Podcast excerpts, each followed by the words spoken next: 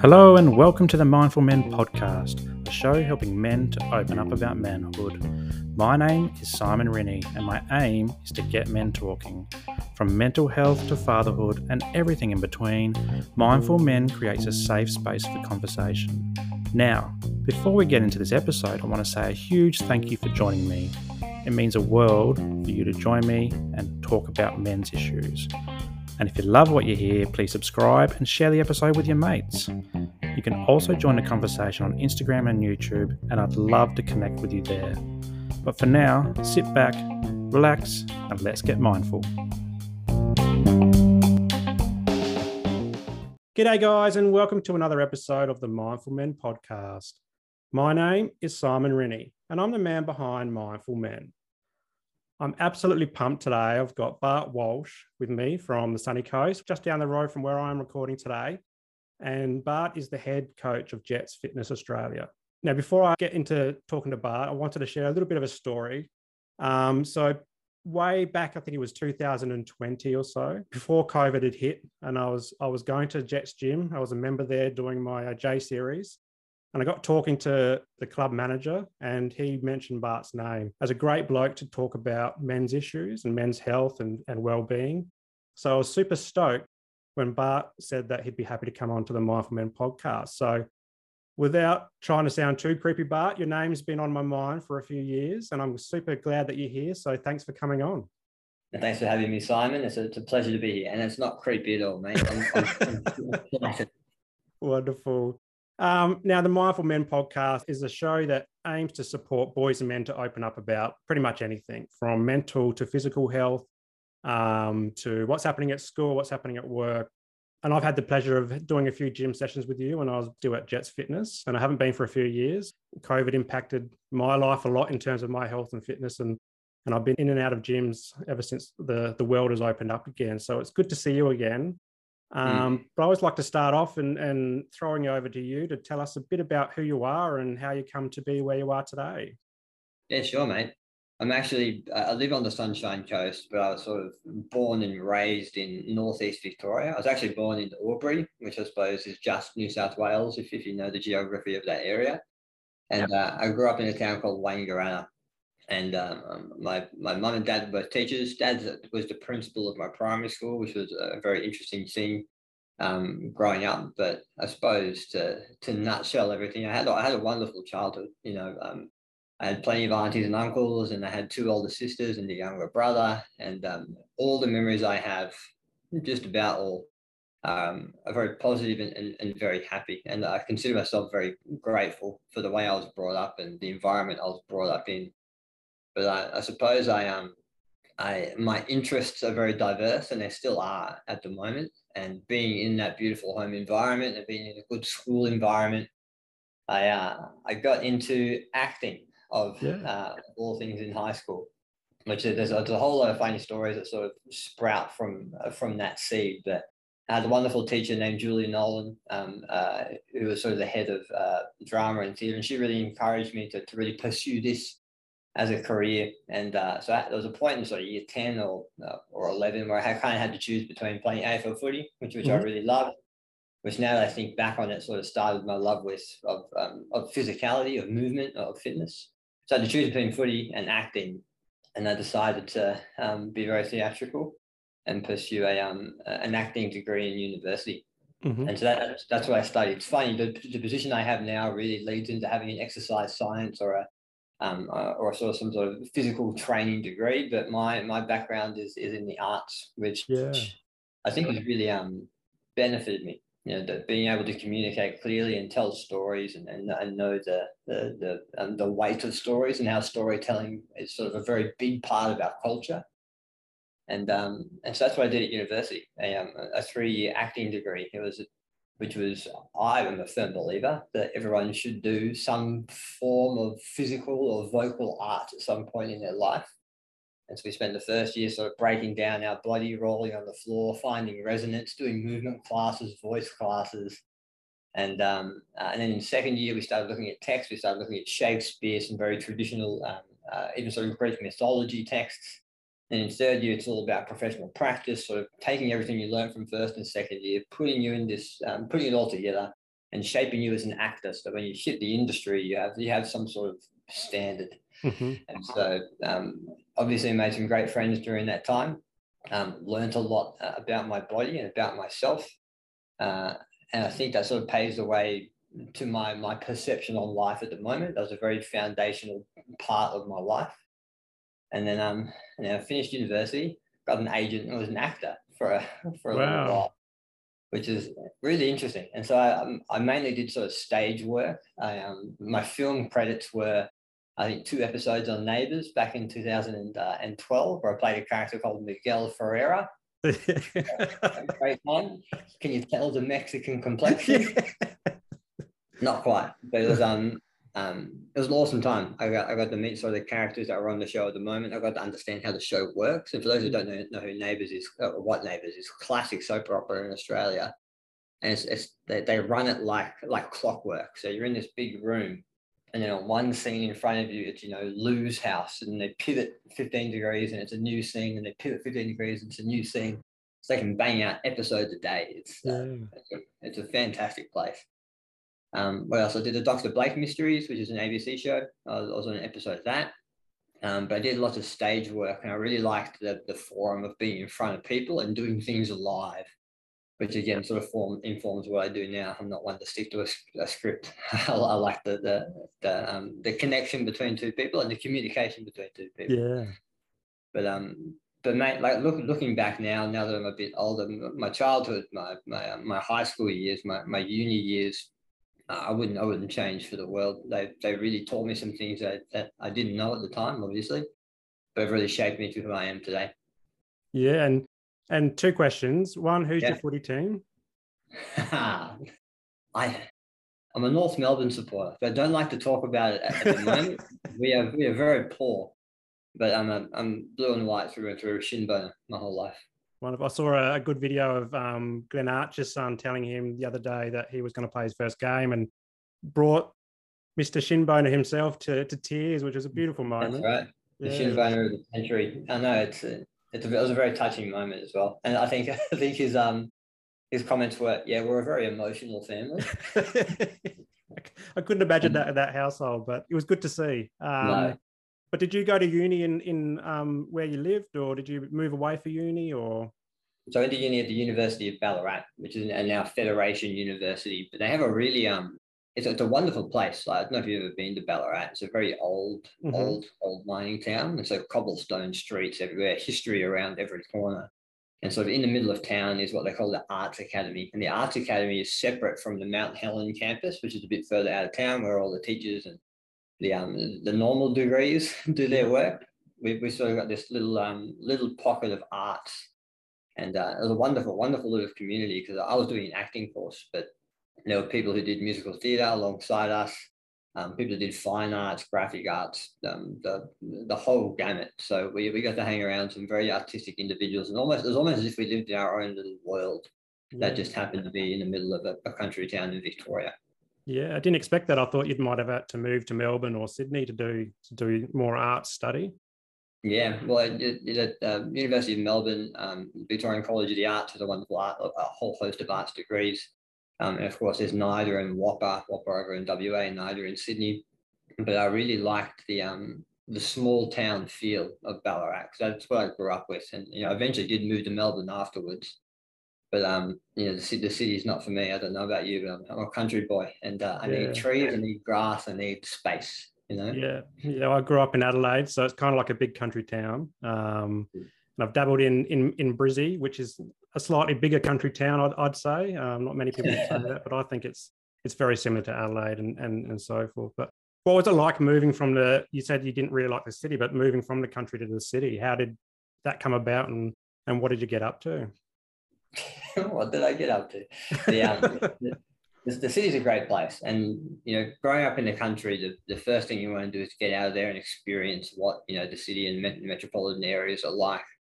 But you know, you live there enough, the novelty wears off, and then you realize why your parents sort of lived where they lived and why they grew you up where you grew up. And I think there's something quite um, quite special about it. And I'm sure there's some great stats out there of the amount of people that sort of grew up in a rural town, moved and then moved back. I'm, I'm mm. sure there's quite a high percentage. But the city itself was, I had a really great city experience for, for about a year of my life. I lived in, I think it was floor 12 of a 42 story building. So I, re, I lived that real city life where, you know, everything was, was, was cement. You know, I took an elevator to get home. It was, um, uh, it was fun at, at the time, absolutely. And there was lots of people to, to meet. And um, the gym I was working at at the time was probably one of the best gyms I think I've ever been in. So it, you know, it, it definitely served a purpose. But you know, um, whether you, you, take the country out of the boy, you can't take the boy out of the country, something like that. Yeah, yeah, definitely. Yeah. You mentioned that footy was a bit of a mm-hmm. foundation mm-hmm. for your fitness pathway. When did you start working in gyms and, and getting that kind of bug? So it was in my third year of university in Ballarat where I joined my first gym, and it was an on-track fitness uh, on Sturt Street in Ballarat. I still remember the trainer I had. His name was Blair. He took me through my, my consultation, that sort of stuff. Um, uh, but I did it mainly for the aesthetics because I understood that as, as bad as it is being in the acting industry, the way you look and the way you are perceived often dictate um, what roles you'll get. Yeah. And I tell this story a lot, but there was one role I went for um, uh, I can't remember what the show was, but it was on like a, a network called Stars or something really American. And um, uh, and the, the deal was you had to be just shredded to the bone and, and look a certain way. So before the filming, you went through a three months training camp um, to make you look a certain way. I didn't get the role, and I, I asked for feedback of why I didn't get the role, and they said I was one inch too tall and my eyes were the wrong color. Oh wow!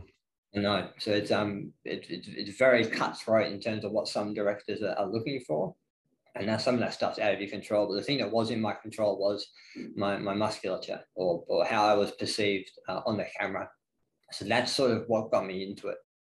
But little did I know that that introduction all those years in Ballarat just started this big snowball of curiosity on how the body works and sort of how the body responds to adaptation. And I really love the freedom of understanding that I could change my physiology through my actions. Mm-hmm. And we still can. And I still fundamentally think every person deserves to know how to change their physiology in whatever way they want through their actions. So it was a, a small beginning, but it sort of snowballed into a into a, a career, I suppose. Yeah, and here you are now, the head coach of Jetts Fitness Australia. Um, big gym. It's got like a lot of gyms around the country, over 180 now. And about 180 in Australia. There's 60 odd in New Zealand. We got 10 in the UK. Wow. We're almost at 40 in Thailand, but we're in Vietnam and the Netherlands as well. So we're internationally we're growing, and in Southeast Asia in particular, um, uh, they have quite a flavour for our brand. So it's um it's good to be part of. So my, my role predominantly stays within Australia, but yeah, it's good to know that the, the network spreads internationally. Yeah, that's amazing, and bit, and we'll get into your your your role at Jetts Fitness in a little while. But um, I'm a big fan of your Instagram page. You, are you're very open um, about some hardships that you've gone through over the years, and I'd love to to to talk a bit about this and and kind of like the mindset and the things that you did to kind of push your way through all these different different hardships. And and you know 23 years old you were diagnosed with a rare and aggressive tumor under the right side of your jaw. Um, and i remember reading the, the news.com article about your, your time in hospital and you're getting quite i guess angry at some of the the other patients in there getting uh, pushed around in wheelchairs and, and so forth. Mm-hmm. but can you tell us a bit about this time and, and, from you know when you were diagnosed and, and what that felt like to you, and then maybe how it impacted your life? Absolutely. Um, a very very formative year of my life um, when I was 23 back in 2014. I um I just finished a youth conference. So I, I volunteer for a um, a non for profit called Y League. They're actually based up here in Brisbane. They're a wonderful non for profit, and um, I still love my connection with them. I just finished a conference and I, I, realized that there was a lump sort of growing under my jaw. And me being, you know, a typical 23 year old male, nothing can kill me. I didn't think anything of it yeah. uh, until it started growing. And so I um, uh, obviously got it checked out. And it's actually a really interesting story. The first doctor I saw just said, yep, that's a lump.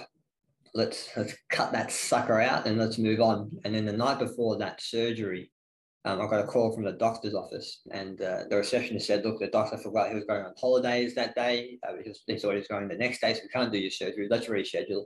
And I said, "Don't worry about it. I'd, I'd, like to get a second opinion anyway." Yeah. Uh, and so I got the second opinion, got the biopsy, uh, and about this time it was about the tumor was about the size of a baseball, 10.2 centimeters in diameter, so it's quite obvious. And then uh, I got diagnosed with uh, a peripheral, malignant peripheral nerve sheath tumor a sarcoma. So it grew within about the space of six weeks. Mm. And then I later found out that if I had gone through with the surgery of the first doctor, the odds of the cancer cells still being there are very high because when you take out a sarcoma, you have to take a margin. And so you can see the margin's quite large on my neck mm-hmm. here. And if the doctor didn't take out a margin, the odds of that cancer spreading was very high.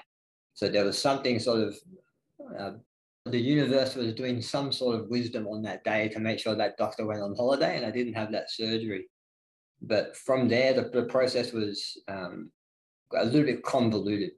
So it was, it was, growing very fast. And so the, the question was do we cut it out and then do radiation or do radiation therapy and then cut it out? And the choice was to get it out as fast as possible and do the radiation therapy thereafter.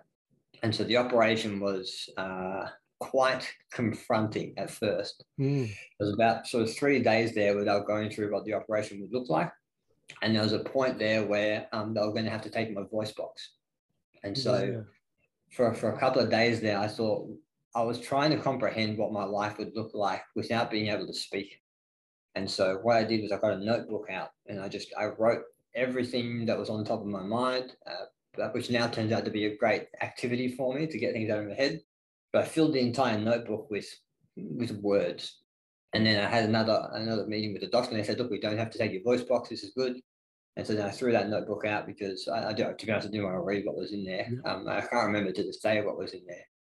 But the operation didn't take my voice box, but did have to take the floor of my of my mouth, my teeth on my on my right hand side, uh, and a little bit of my tongue. Mm-hmm. And so they, they took the tumor out, sort of like a short rib. So the tumor was on the bone. They took the whole thing out and then replaced it with a bone in my leg, my fibula.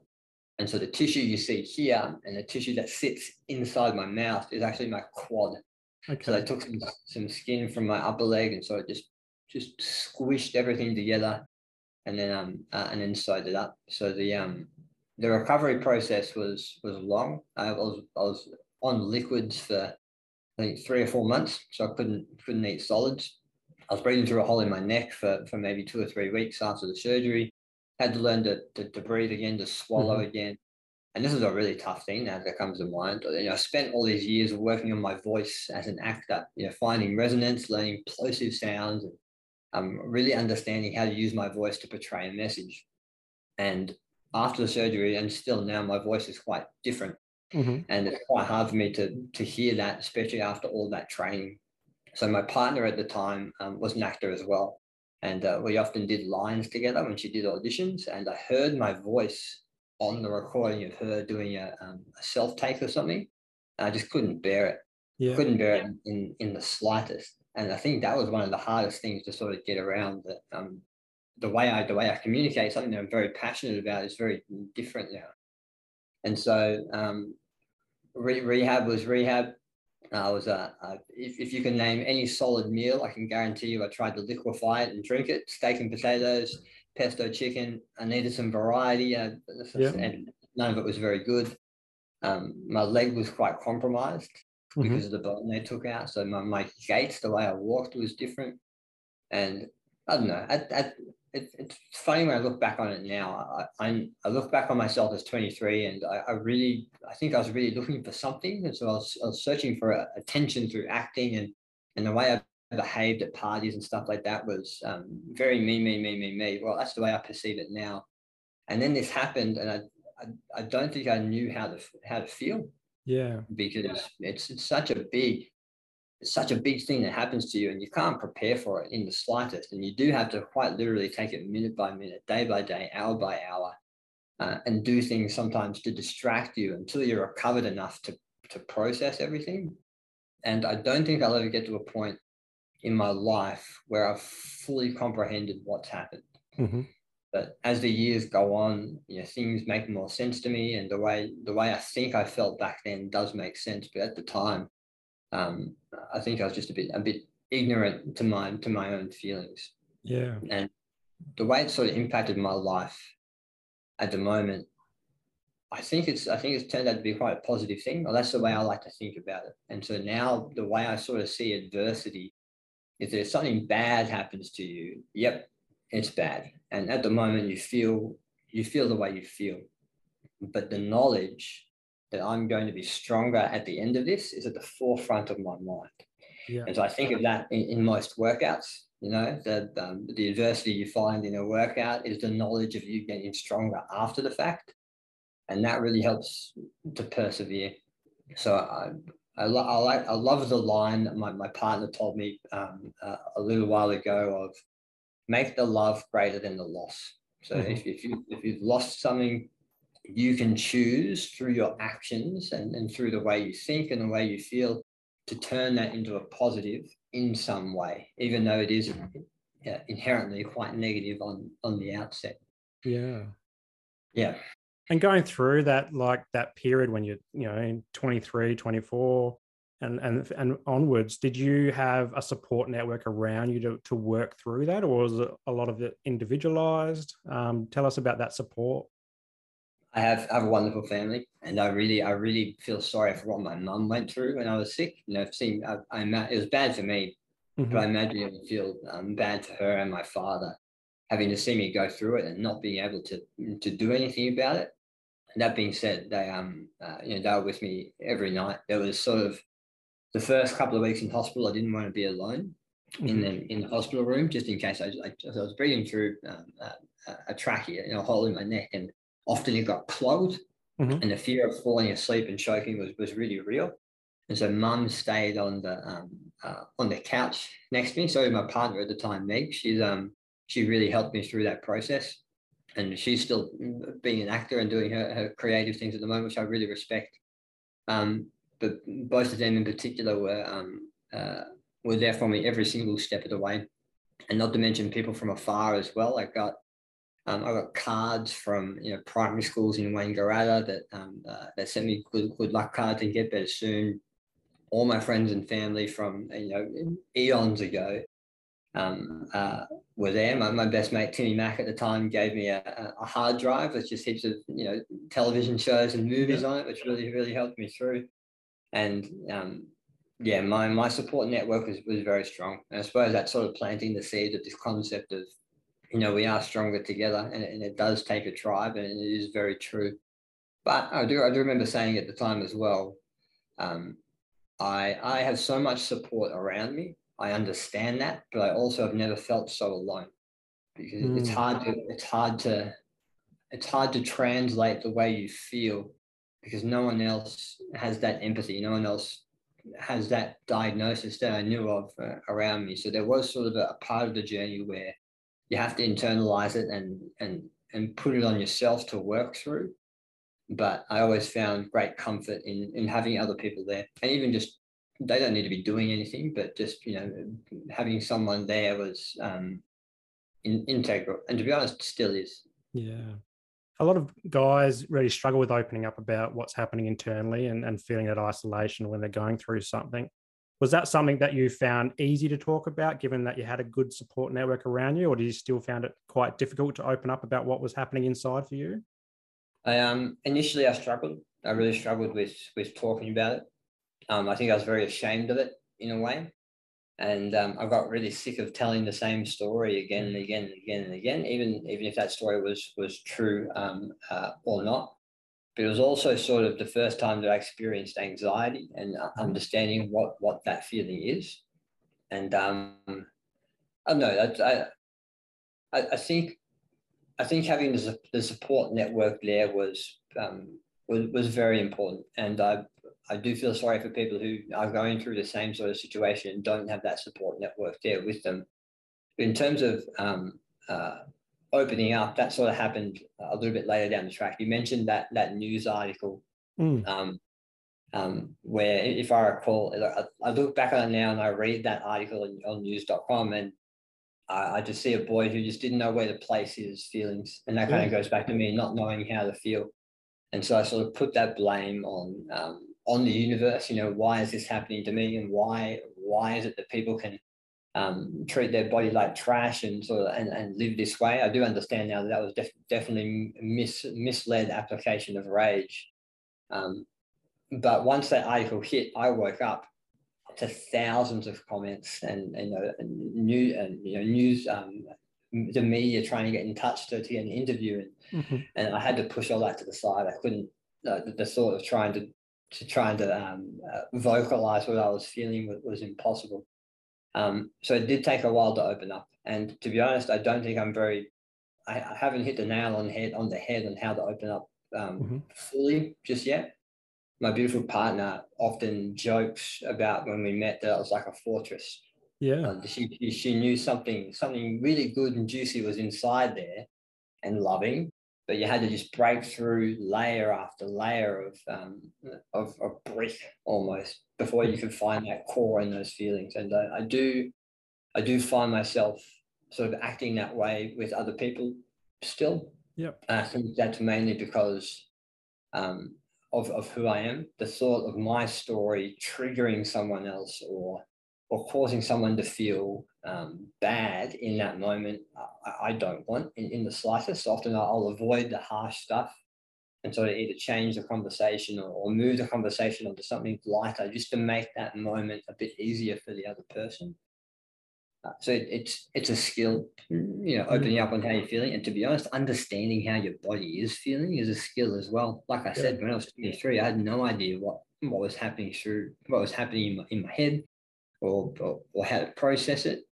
But um, but now I can see it a little bit more clearer. But um, still working on it. Yeah, and these things do take time sometimes. For my my experience, so I've lived with depression and anxiety obsessive mm. compulsive disorder for 30 years and it took a good 20 years to to open up and, and start talking and if it wasn't for my now wife who mm.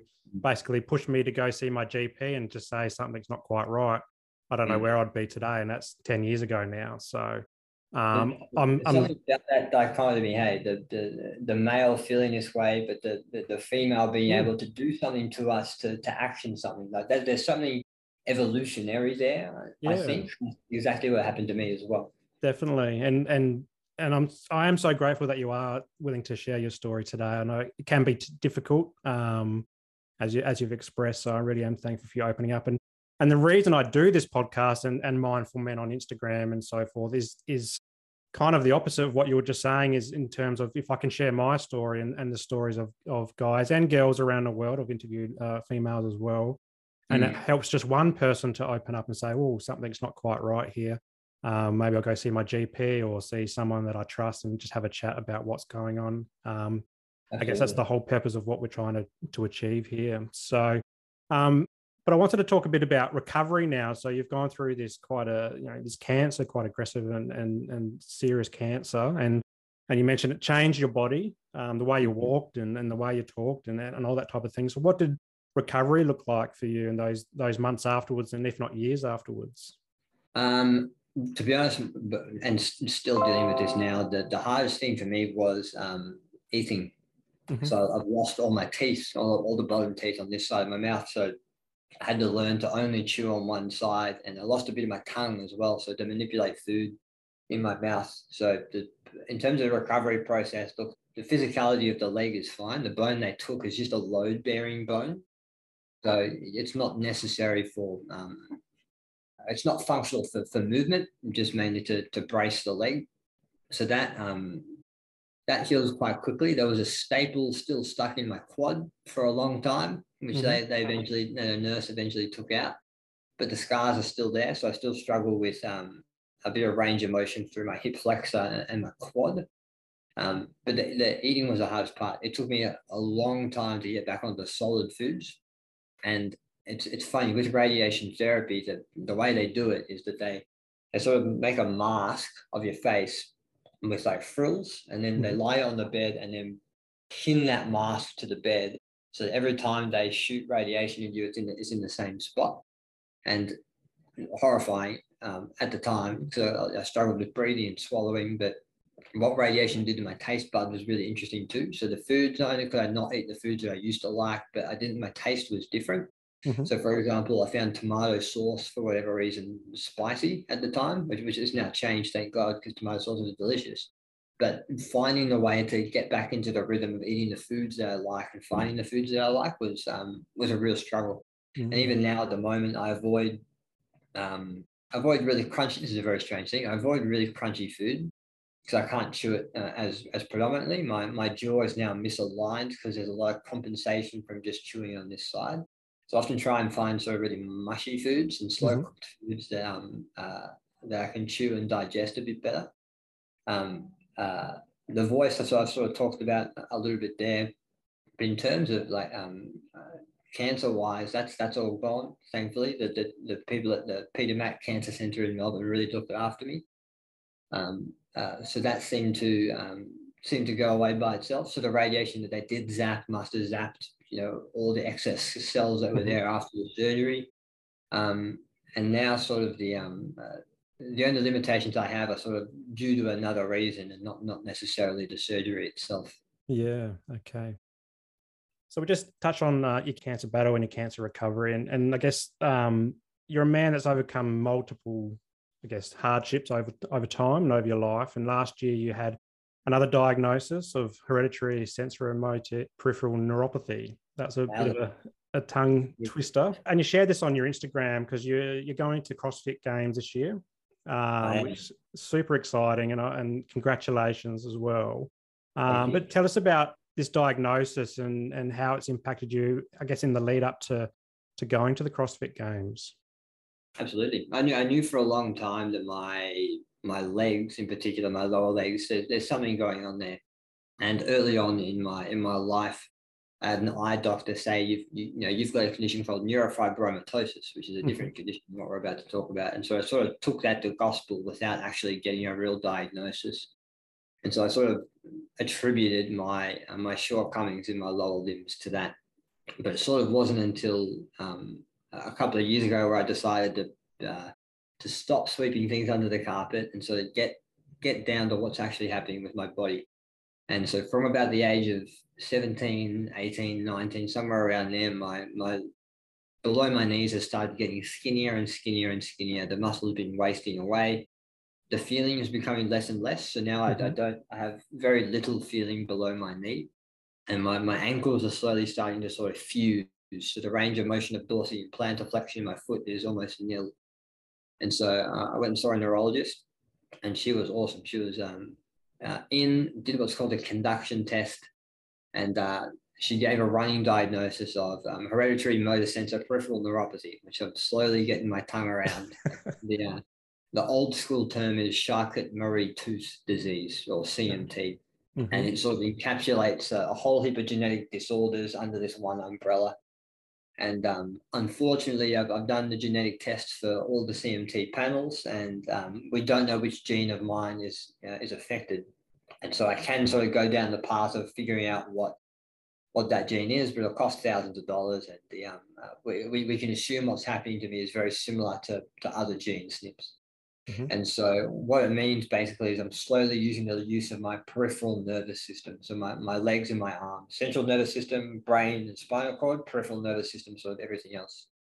And um, the, the, the condition itself is hard to predict. So for some people, they'll sort of get to the state where I'm at now and they'll stay the same for the rest of their life. So they might still have some function going into older age.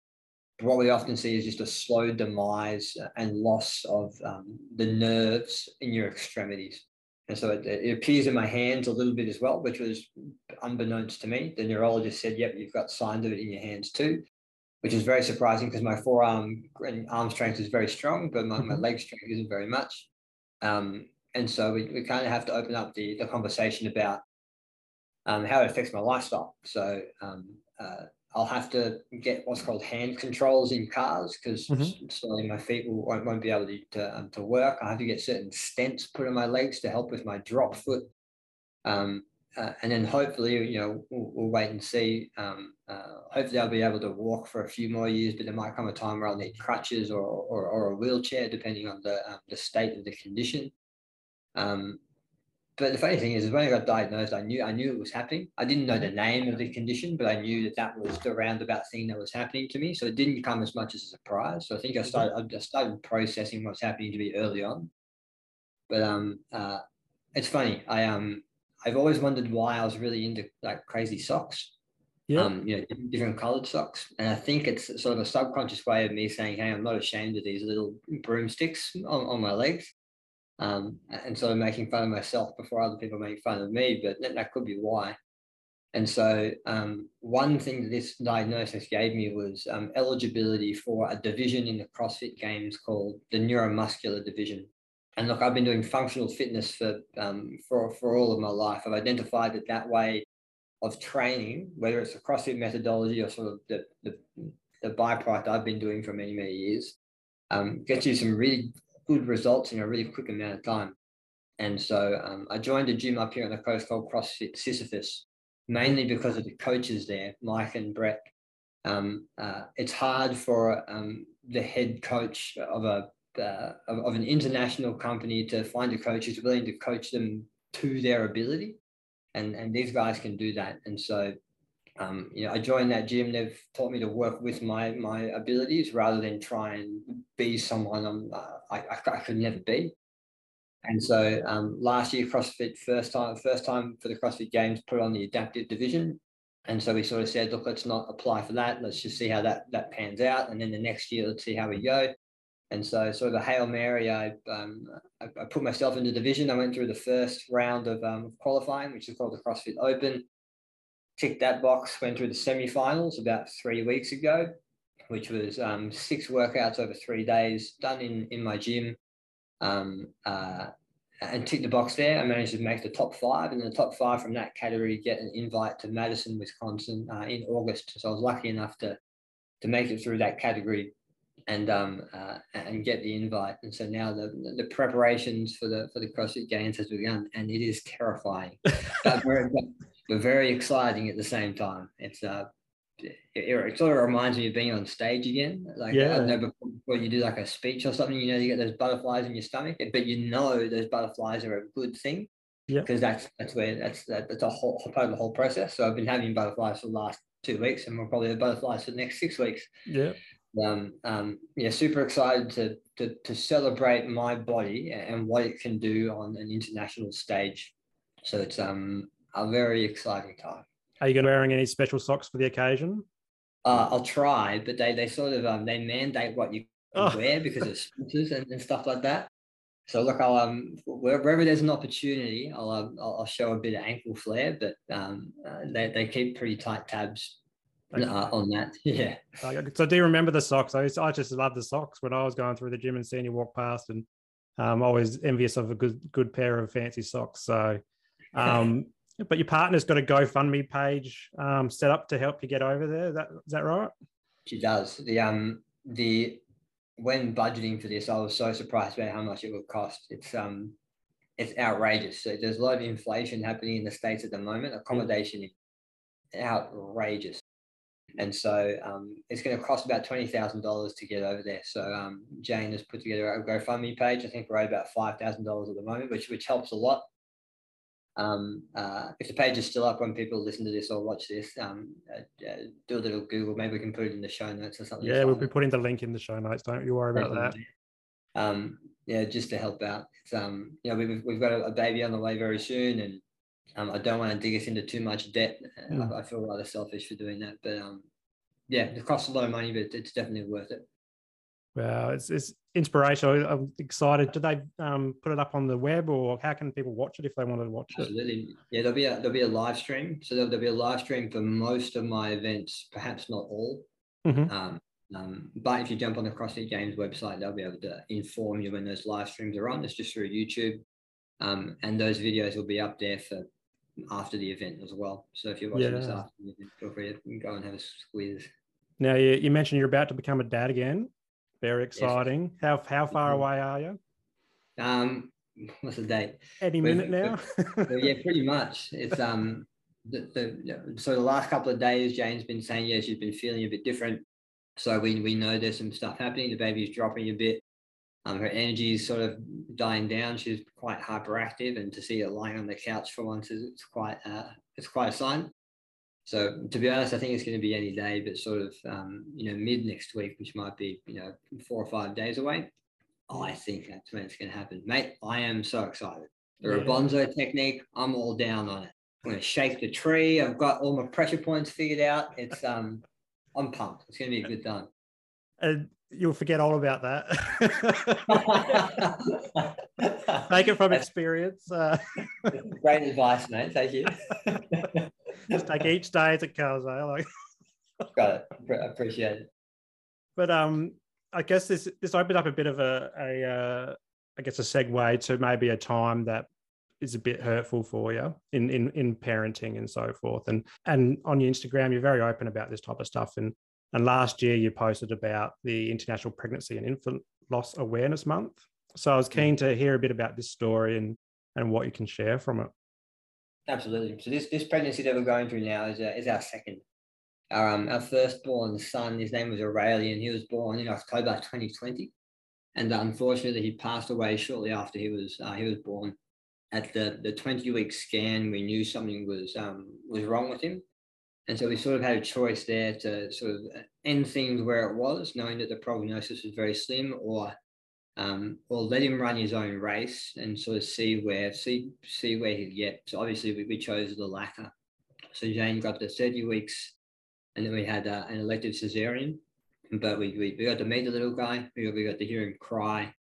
Um, mm-hmm. you know, he got to give his mum a bit of a kiss, uh, and then um, uh, yeah, he, he, he, slowly but very peacefully passed away in Jane's arms uh, yeah. afterwards.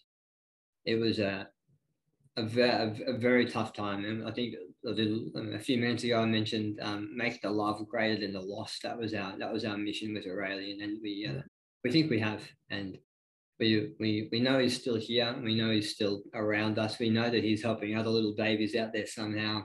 Yeah. Jane very um, unselfishly pumped breast milk for a long time after Aurelian passed away and um uh, and donated that breast milk to, to her best friend. So um her um, her best friend's daughter Nina um has a beautiful special connection with with Aurelian. And we also gave a bit of milk to um Alana and Charlie, who are a part of our um uh, our gym as well. So Aurelian also has a connection with little Charlie.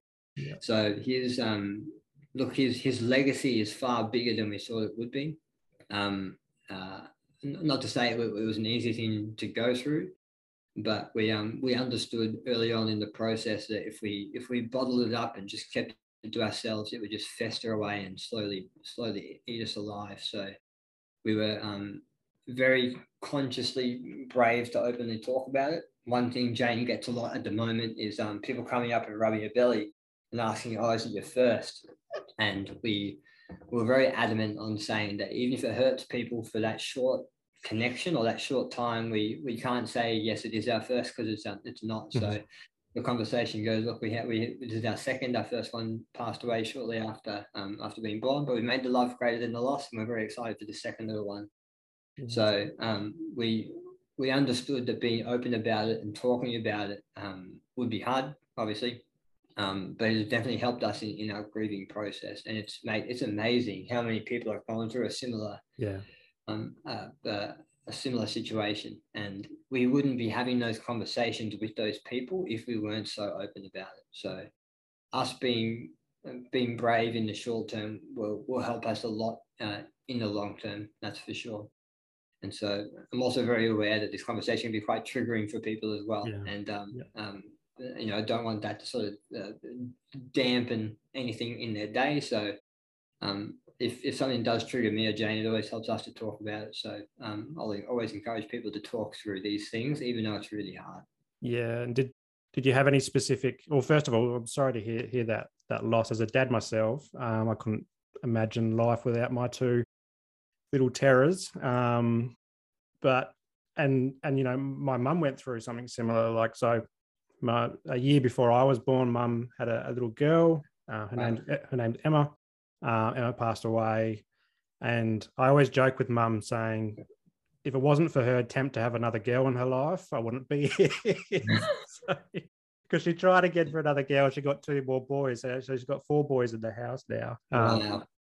but yeah, my heart really does break for you. But also, I'm I'm I'm glad that you're talking about it because, as we said before, it's just if you can help one person, although it makes a lot of people uncomfortable talking about this type of thing, if you can help one person or inspire one person to to speak up about their own situation and, and get help, um, that's a wonderful thing as well. Um, and did you have any specific supports to help you through that? Did you see a counselor, a psychologist, or did you just rely back on family? Or yeah, we saw we saw a psychologist for for a time there that really helped us out. Um, yeah. We're both quite hyperactive, and so being able to sort of sit still and and um, uh, and and be present was was tough for both of us. But now we both find great benefit in it. But there was one, um, uh, the only children's hospice in in Queensland, the Hummingbird House, were incredible.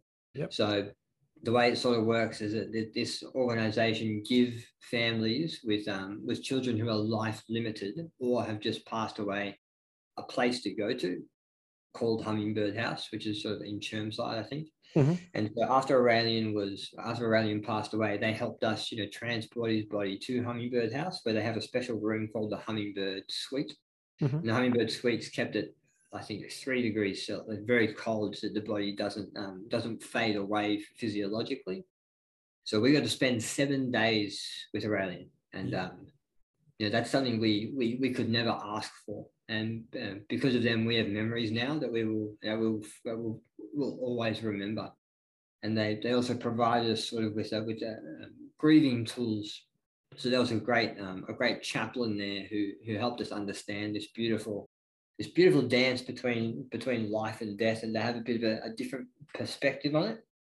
And they um yeah they do wonderful things. So when we were there, we were sharing the the house with um you know tens of other of other families.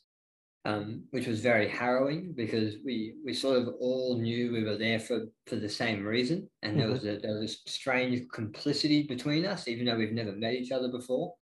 But the nurses that work there are just they are like every nurse is an angel full stop but the, the, the nurses at um at hummingbird house are something else you know so they um that network and that service helped us out immensely so we, we try and raise money for them every year by doing a workout for aurelian in october mm-hmm. but i know they do a, a, campaign with coles most years as well where you can pay two bucks to donate to the to hummingbird house so highly recommend um, particularly if you're in Queensland, looking into what they do and then supporting them in any way they can because they give gifts that can't be given. And yeah. we're, we're very appreciative.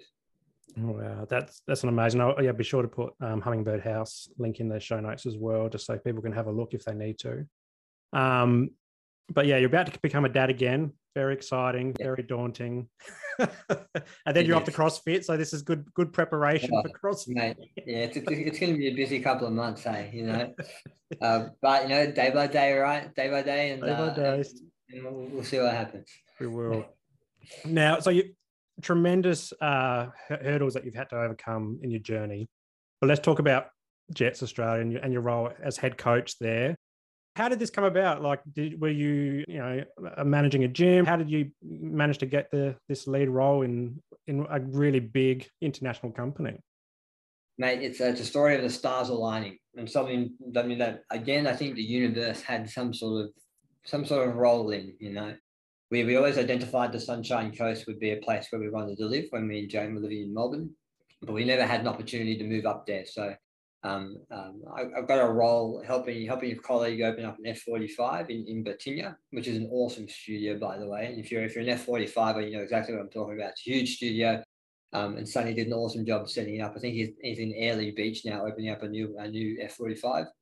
Wonderful businessman. So I helped him open up that um, that uh, F45. But I've got to say, I didn't really align with the brand value wise. So, you know, I handed in my resignation, and a week later, um, I started having a conversation with Jetts. They were looking for a new sort of um, fitness manager or, or, head coach. And I met with Mark, who's sort of my, my direct manager here and then really good friend. And um, uh, he took me through the role. And then I had a chat to EJ, who's office I'm in at the moment as well. Sorry, EJ, I stole your office. um, and she, she started talking about the values of um, of Jetts. And Jetts is founded on a very strong mission, purpose, vision, and a strong set of values. And during that conversation, I was I was on cloud nine because everything she talked about are very core values of myself. And so, um, for whatever reason, they thought I was right for the role, and um, uh, and I got the job. And it's I am I'm so lucky. I live on the Sunshine Coast. I have a very diverse and very dynamic role in which I have some influence um, uh, of what I do. Uh, but, uh, and I, I, to be honest, I couldn't be happier. The, the Jet, the Jet, as, as you know, mate, like Jetts, blah blah. You know, the the team members there, Tommy in particular, Jetts is just awesome. The the, the business owners, the managers, there, there's a culture there that I have, culture here, and thankfully I'm a part of it, that is unreplicatable in any other big organization like this. So mm-hmm. I feel very grateful to be a part of it and being feel very grateful to um, to have some influence in it. And um, I'm really excited sort of where we're going to be in the next sort of few years. That's for sure. Wonderful. And what does a, a day in the life of a head coach look like? That's actually mate, it's, it's, it's very interesting. So my, my role sort of started with just looking at um, J series, which is our high intensity group exercise product. And so my role was to program the workouts that were, that were on the screen. But slowly my role sort of evolved into having a look at sort of equipment innovations and what equipment are we putting into clubs. Um, the music, so I have a bit of a role in the music that happens um, in Jetts clubs, particularly during J series sessions. But I've also sort of started looking at product development. So we have we have a wonderful, cool um, six week challenge um, product that's getting a, a, big upheaval at the end of this year, which is really cool. You know, I'm looking at nutrition products. Um, uh, you know, I'm developing a whole heap of things behind the scenes, which I really can't really talk about at the moment. Mm-hmm. Um, golly, what else? Um, a podcast. So we yeah, just saw that. Yeah, yeah. We ourselves have just started a podcast too. We've uh, we've copied.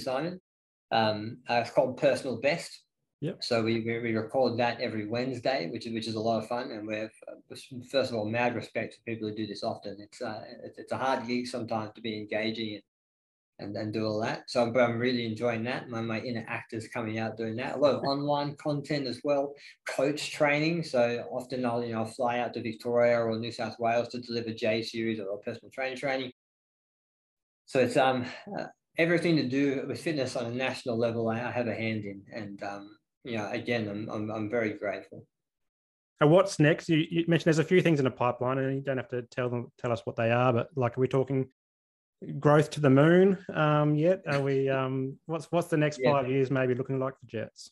Look, the best one of the best things that I think Jetts is doing at the moment is our Gen Four gyms. Blah blah is one of them. So when I came to the company, Jetts to me was carpet on the floor, with blue dumbbells and sort of aged equipment. That was my perception. But the, the new gyms that we're rolling out and the refurbs that we're rolling out are something really special.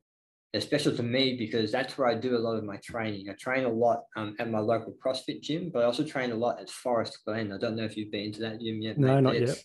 It's um, you got to. It's um, it's a real indication of where we're heading. It's a very high roofs, lots of space, great room for, for, for functional fitness.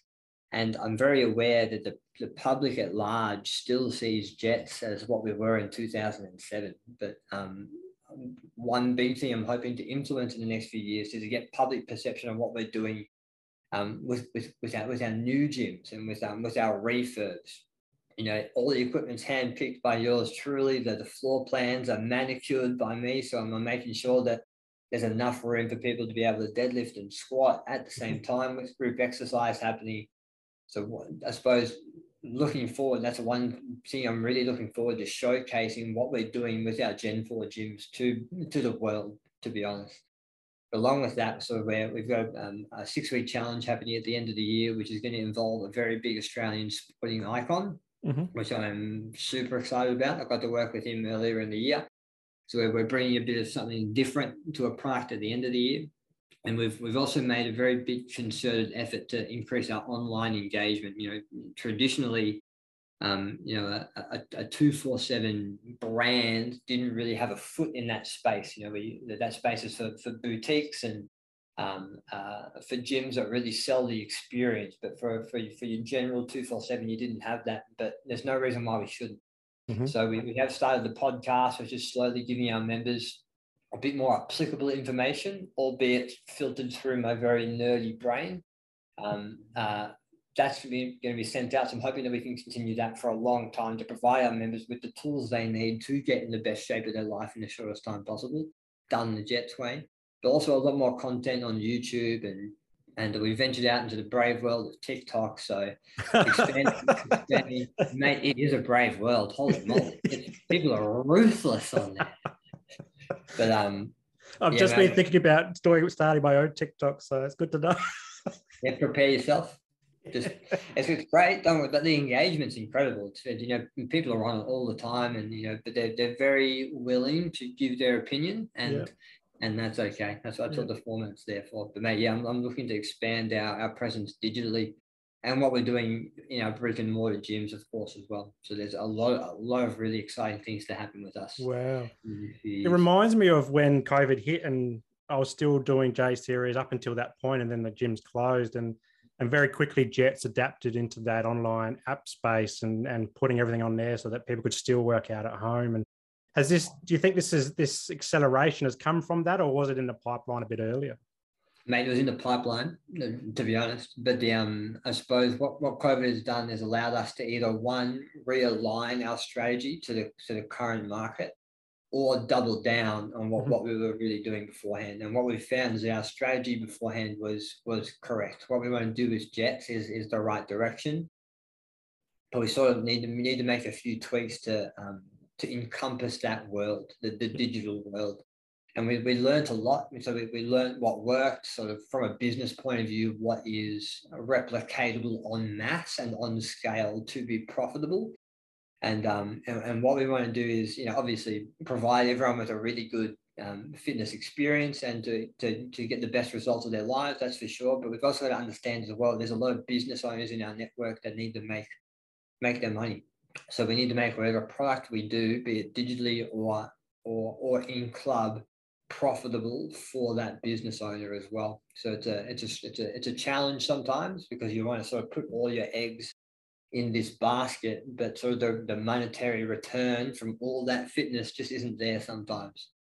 So it's um it's definitely changed the way we think about things. But um look, we're we're pretty certain in our direction, and um all the stats and the, the trends at the moment are trending in that um that direction. Jetts look, Jetts itself was, was born in a recession and mm. uh, and now we're sort of seeing that that um, uh, that climate, you know, perhaps happen again right now. So we know we're recession proof, and we're going to come out of whatever happens in the next few years on top for yeah. sure. And what could, for someone who hasn't been to a Jetts gym before, but they're thinking about it, um, what can they expect when they walk through the door? Uh, an incredible club manager that's going to hold your hand, as, as you know, Simon, the, yeah. the uh, entire way. And that's what really sets us apart. Where we you know we have state of the art equipment. That's that's a no brainer. You know we have space to move to do whatever style of training you want in it, be it CrossFit, be it bodybuilding, be it powerlifting, aerobics. You know Pilates if that's your thing. You can do that to some degree within a Jetts gym. But what separates us is our humanity. Mm. And look, we we we are very good. There's to play tooting Jetts horn here. We hire really well. We only hire good people, and that's for a reason because they represent the equipment and, and what you can do in the club. And um, when you walk into a Jetts gym, you're going to have a, a club manager that actually cares um, and actually wants the best for you and, and your results, which is why they'll give you the, the right direction, point you in the right direction, and check up with you um, uh, along the way as well. It's the culture, it's the feel, it's the vibe, and that's something we've been trying to generate for 15 years now. Um, we're really good at it, and um, we are um, we, we're very proud of that feeling you have when you walk into a Jetts club.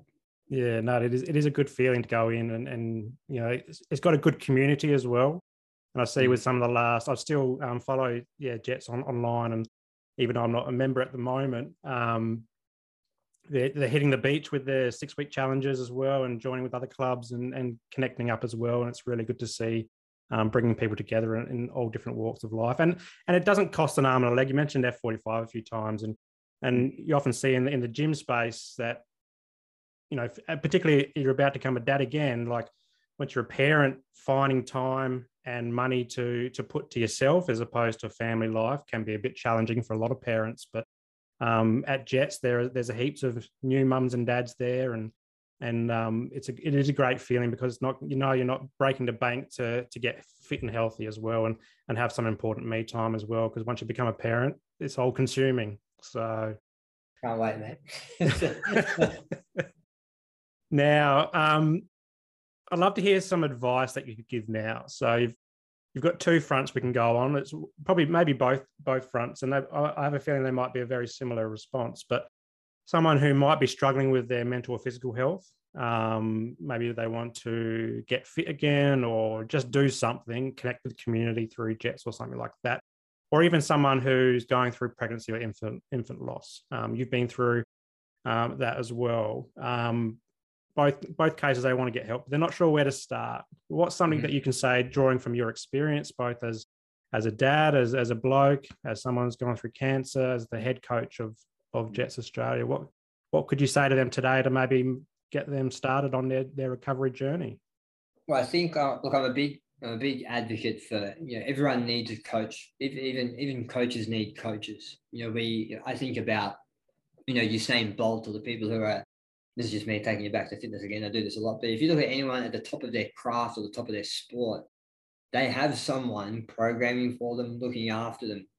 So if we know we want to sort of start a journey of sorts, we need a mentor. We, we need a mentor or a coach to um to help us out. And you know that could be a personal trainer. It could be just a club manager at your local Jetts gym.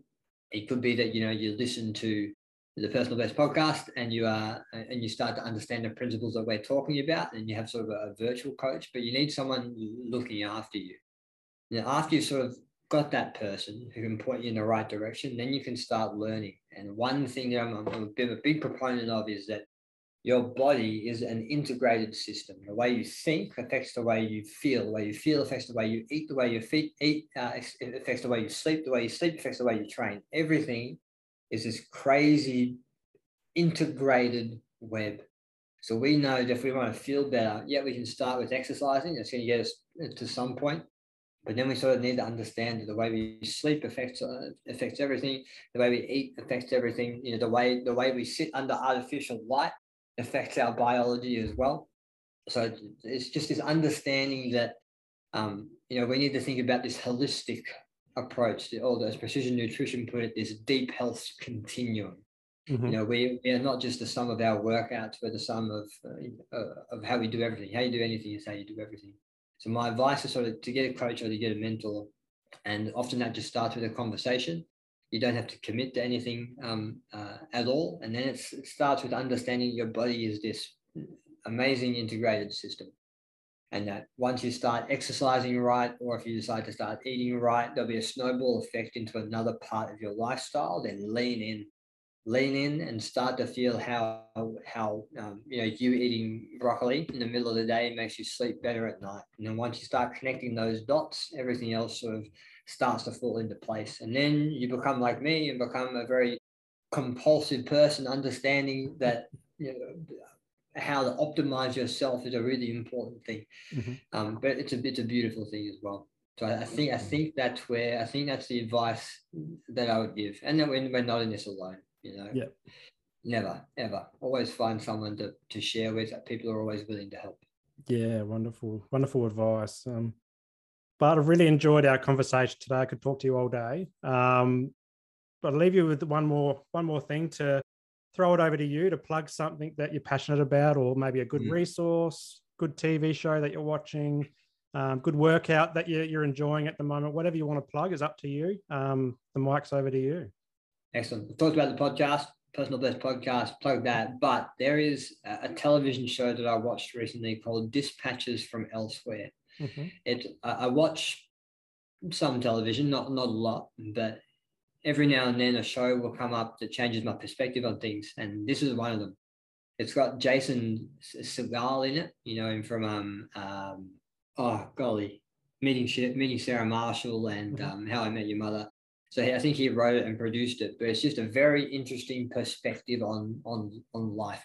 Look, mate, I don't often recommend people sitting in front of the television for ten hours, but this one's worth your time. I can't remember what streaming service it's on, but it's it really changed the way I think and the way I feel, which is um, a hard thing to do through media these days. So mm-hmm. dispatches from elsewhere cool. is my recommendation. All right, I'm sure to check it out next. I've actually just run out of a show to watch, so that's that's my next one. Um, but it's been an amazing um, chat with you today. So grateful to take some time out of your day and and have a chat for mindful men, but also for for mums and dads out there and, and other blokes out there keen to get physical again. So thank you so much.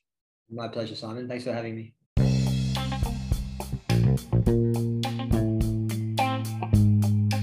Well, that's a wrap for today's episode, and I hope you got some value from it. If anything triggered your mental health today, please reach out to your support networks. Also, if you loved what you heard, be sure to subscribe to the show and share it with your mates.